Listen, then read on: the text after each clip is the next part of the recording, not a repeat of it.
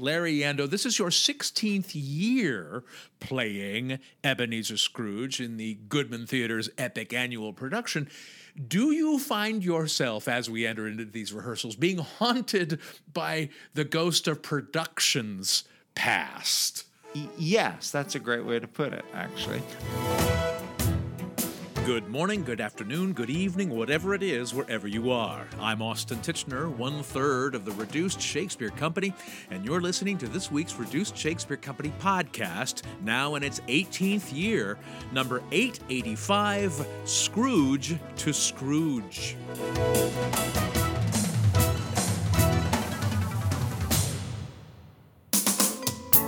In this first episode of the RSC Podcast's 18th season, I talk with Larry Yando, with whom it is my privilege to alternate in the role of Ebenezer Scrooge in the Goodman Theatre production of Charles Dickens's A Christmas Carol, which opens this week and runs through New Year's Eve. It's my second year playing Scrooge, but it's Larry's 16th, so I was thrilled to get a chance to speak with him about what keeps bringing him back to the role year after year. Every director who has done it, and even a director who has directed uh, subsequent shows, like done it five years or six years, uh, they, as directors do, want to put their little stamp on something. And so um, throughout these 16 years, um, Dick, some of Dickens has been taken away from the script. Some people have gone back to the novella and put a lot of the Dickens back in. The narrator has been removed. The narrator has been added. The narrator is one person. The narrator is 10 people. Everybody narrates. So there's been all these slight changes all along the way, but no, but the body of the show has remained the same, which is kind of harder, which makes it more difficult. It's not like a new script, a new set, a new uh, interpretation of the character. It's those niggly little things that have changed ever so slightly and I've got I've been known to sort of for no reason whatsoever revert to a script that was eight years ago, not even last year. Like right. I'll say, I'm sure I said that last year. Didn't we add that? And they said, no. And then we look it up and it's from eight years ago, right. some sequence that is, hasn't been in the show forever. So uh, there is a kind of, um, that's the downside of it. But the good side of being haunted by it is it all has sort of been percolating for so many years now, and it all gets added into the mix of whatever it is, my psyche. And I don't, and since it all is sort of in an attempt to feed into this great story, it's all usable in some way. It just, technically I've got to make sure I say the lines that we're using this year and not the you know from 14 years ago. Well, and um, I mean, somebody, people were complimenting me on my performance last year, and I'm going, but I'm standing on the shoulders of of giant Larry Yando, because you gave me, you you were so helpful to me about not only the stuff that's happening on stage, but all the tricks that you discovered off stage for those five seconds that you do get off stage. You you work with new actors every year, not just new understudies, but new different actors, same actors. Is that part of the fun of returning to the this show year after year? absolutely, that is that is absolutely. It always it always kind of keeps you on your toes. Like people ask me very often, uh, "Don't you get bored?" Or is it so? Do you learn? Do you have to even look at the script anymore? And there's always enough new blood and new ideas to sort of keep you alert, which is great. And um, yeah, that's one of the things I can share, I think, is that from doing it for so long, I absolutely know what's not going to work. I absolutely know where what might get the Scrooge or probably any other character in trouble. I mean, technically, physically. I don't mean actor choices at all. But um, uh, although when I do, I've pretty much seen every possible choice an actor's going to make with any role, and I and it's always interesting to me to watch somebody and say to myself in about a week, they're going to know that will not pan out for them later on in the second act. and uh, but I that in that situation, I would not you, you know, actors, the only way things are deep and profound and wonderful and work is if we somehow discover them ourselves, which is when direct, you know, great directors like the, uh, Bill Brown, who directed me first in this, and I thank the heavens for that because it set a great foundation, and, and Jessica Thebus now, they they lead you places that tells the story as a whole but you find the the inner workings yourself. Otherwise, you're only kind of duplicating someone else's idea, and I don't think those ideas uh, for an actor ever last. They yeah. they sort of they're, they're only skin deep. And so they don't sort of blossom and exponentially grow into a kind of full bodied character. And so uh, I would, going back to what I was saying, I would never sort of say to a fellow actor, because I would hate it if someone said it to me. No, I wouldn't do that if I were you because, you know, you're going to realize it. Trust me. I just wouldn't do that.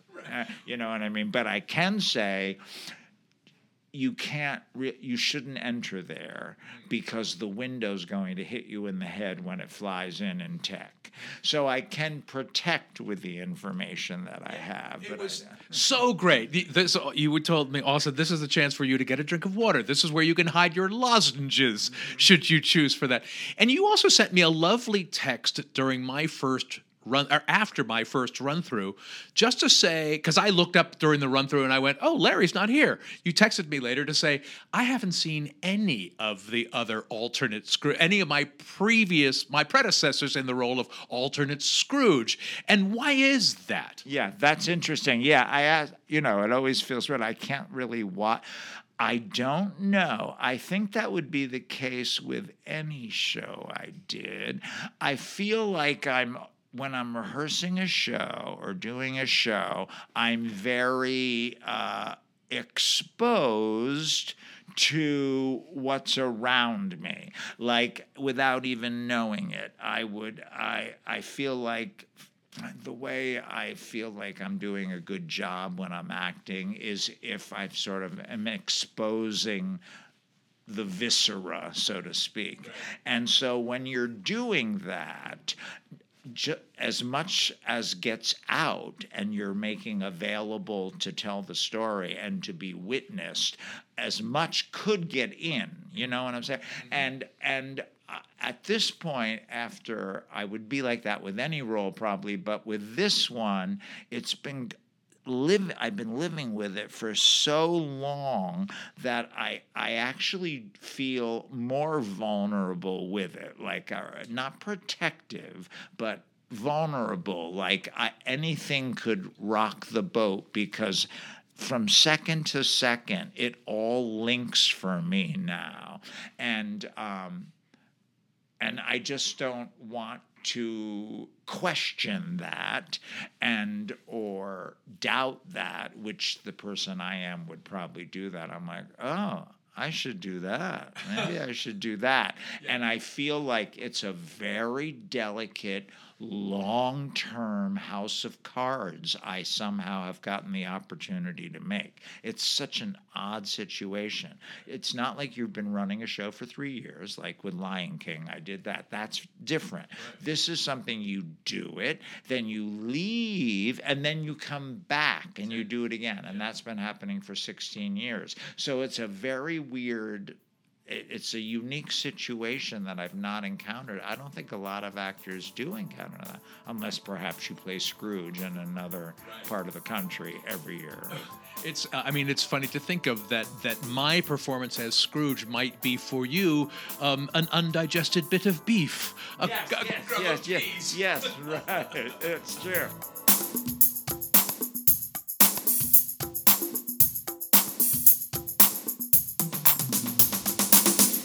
Hi, I'm Nicole Galland, author of the novels I, Iago and The Rise and Fall of Dodo, and you're listening to the Reduced Shakespeare Company podcast.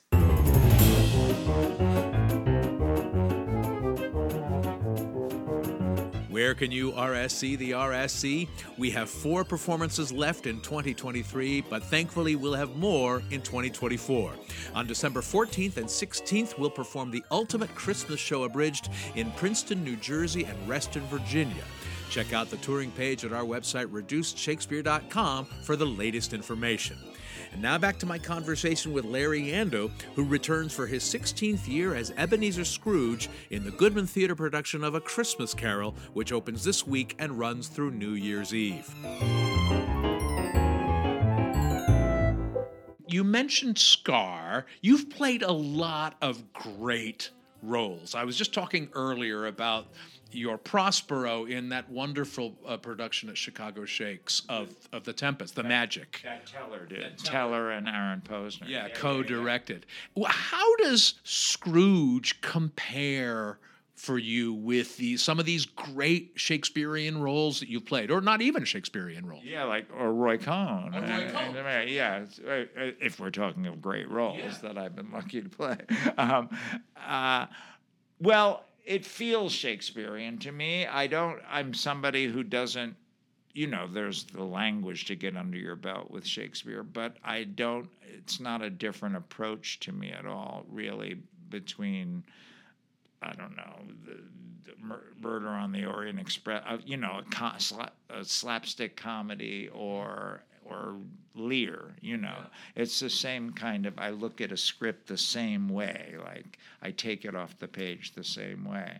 But this Christmas Carol, Scrooge, it it it absolutely feels Shakespearean to me in that there is this great universal truth and journey at the center of it that has to do with very big things. E- uh, good and evil forgiveness light lightness and dark. Um, uh, uh, all those big things that Shakespeare was so able to put into plays, but make it very personal at the same time and be humorous.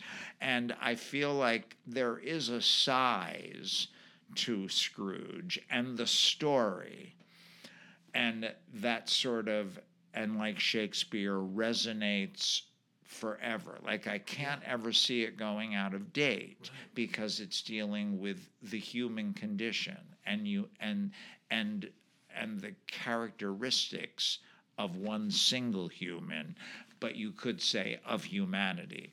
And it also is one of those journeys, like unlike the tragedies of Shakespeare, it ends well.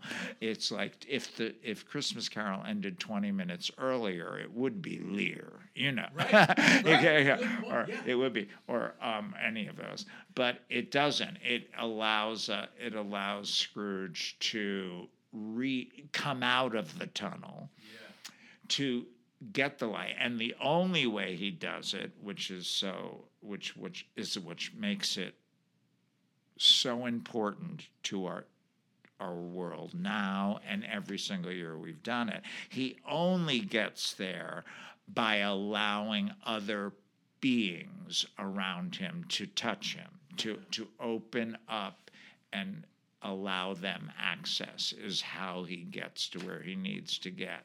And um, it's one of those stories that like I think about a lot of Shakespeare stories that everybody needs to see, and everybody ends up realizing they wanted to see it. You know, it. Uh, you know, my favorite thing is the way people come into the show with the weight of the world literally on their back, and how they leave two and a half hours later, which is or two hours later, is always amazing to me. Like wrinkles have disappeared on people's faces in that two hours.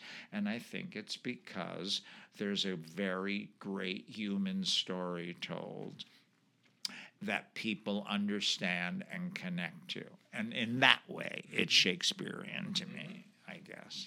I, I've played a lot of great roles um, in parody versions, but Scrooge is absolutely the greatest role I've ever gotten the privilege to play for real. Yeah, isn't I, and what's so funny is if you had said those words to me, like if you had asked a question 16 years ago when I'm in the middle of my career or whatever this is I do, um, like uh, don't you think Scrooge is one of the greatest roles you'll ever have the privilege? I would have said, uh, I don't know. It's a yeah. I think it's fun. You know, or what? I I, I wouldn't have realized just how. And I can only speak to this production of it, of course, um, which I, which I'm very proud of and which I love. Um, but I, I I didn't realize just how as an actor just how much of myself I was going to get to put into the mix. You know what I mean? Yeah. Like it, it, really is a vet. You do go from A to Z. Mm-hmm. I mean, if if it's and if it's going to be good, you have to go from A to Z. Yeah. Now I know there's many productions where you get a to C or D or something, and that's all people want from it. Right. You know, Mr. Magoo Christmas or whatever it might be, you know, Christmas Carol. Um, and, you know, grew up like, oh, I have a stub toe, you know. But the, I'm lucky, I was lucky with the first director, as I said, that it re- we really start in the darkest, darkest place and get to go to the to, to the place we all want to be.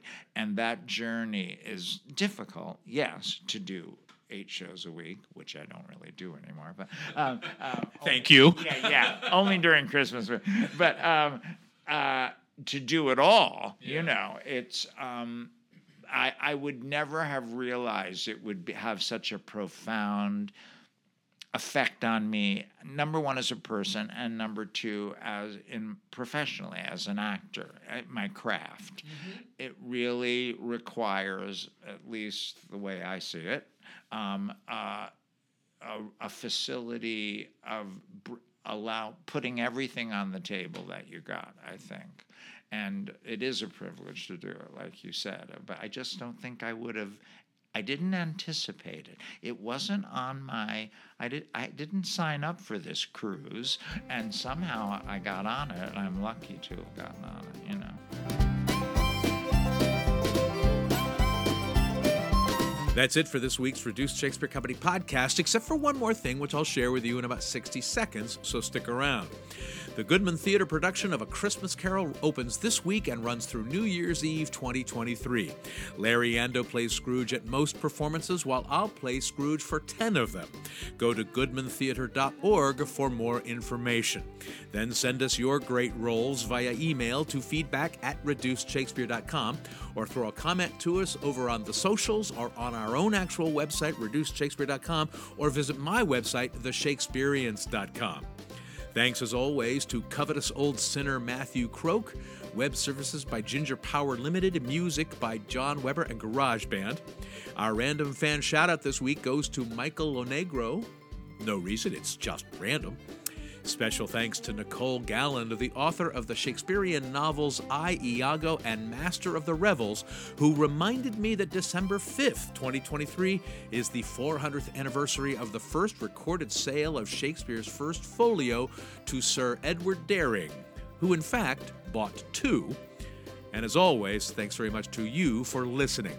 Please continue to stay safe and keep your masks on.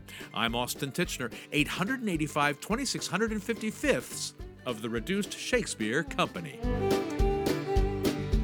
Scrooge um, sleeps in the bed of and under the portrait of his former partner, Jacob Marley. Is Scrooge gay? Yeah, uh, it's funny. Only th- this year when we just ran, we worked the Jacob Marley scene quickly. Uh, you, well, you were there. Um, the, uh, just to put it on its feet again, and he's appearing in a different way this year, which I won't give away. And I thought, you know, I wonder if anybody ever asked the question. There's the hugest portrait over my bed of Jacob Marley. It's his house. And, and it's his house, and everything is so.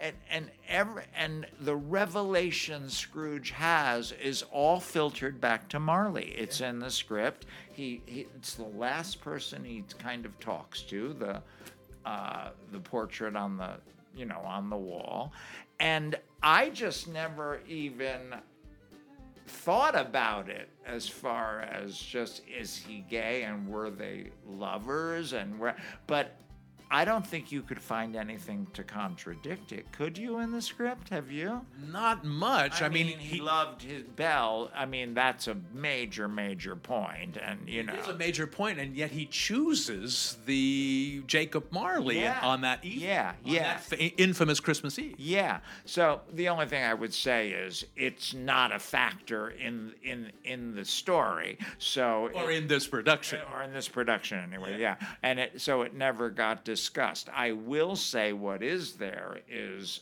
he absolutely believes in Jacob Marley's values, and that's what he mistook for love, I believe.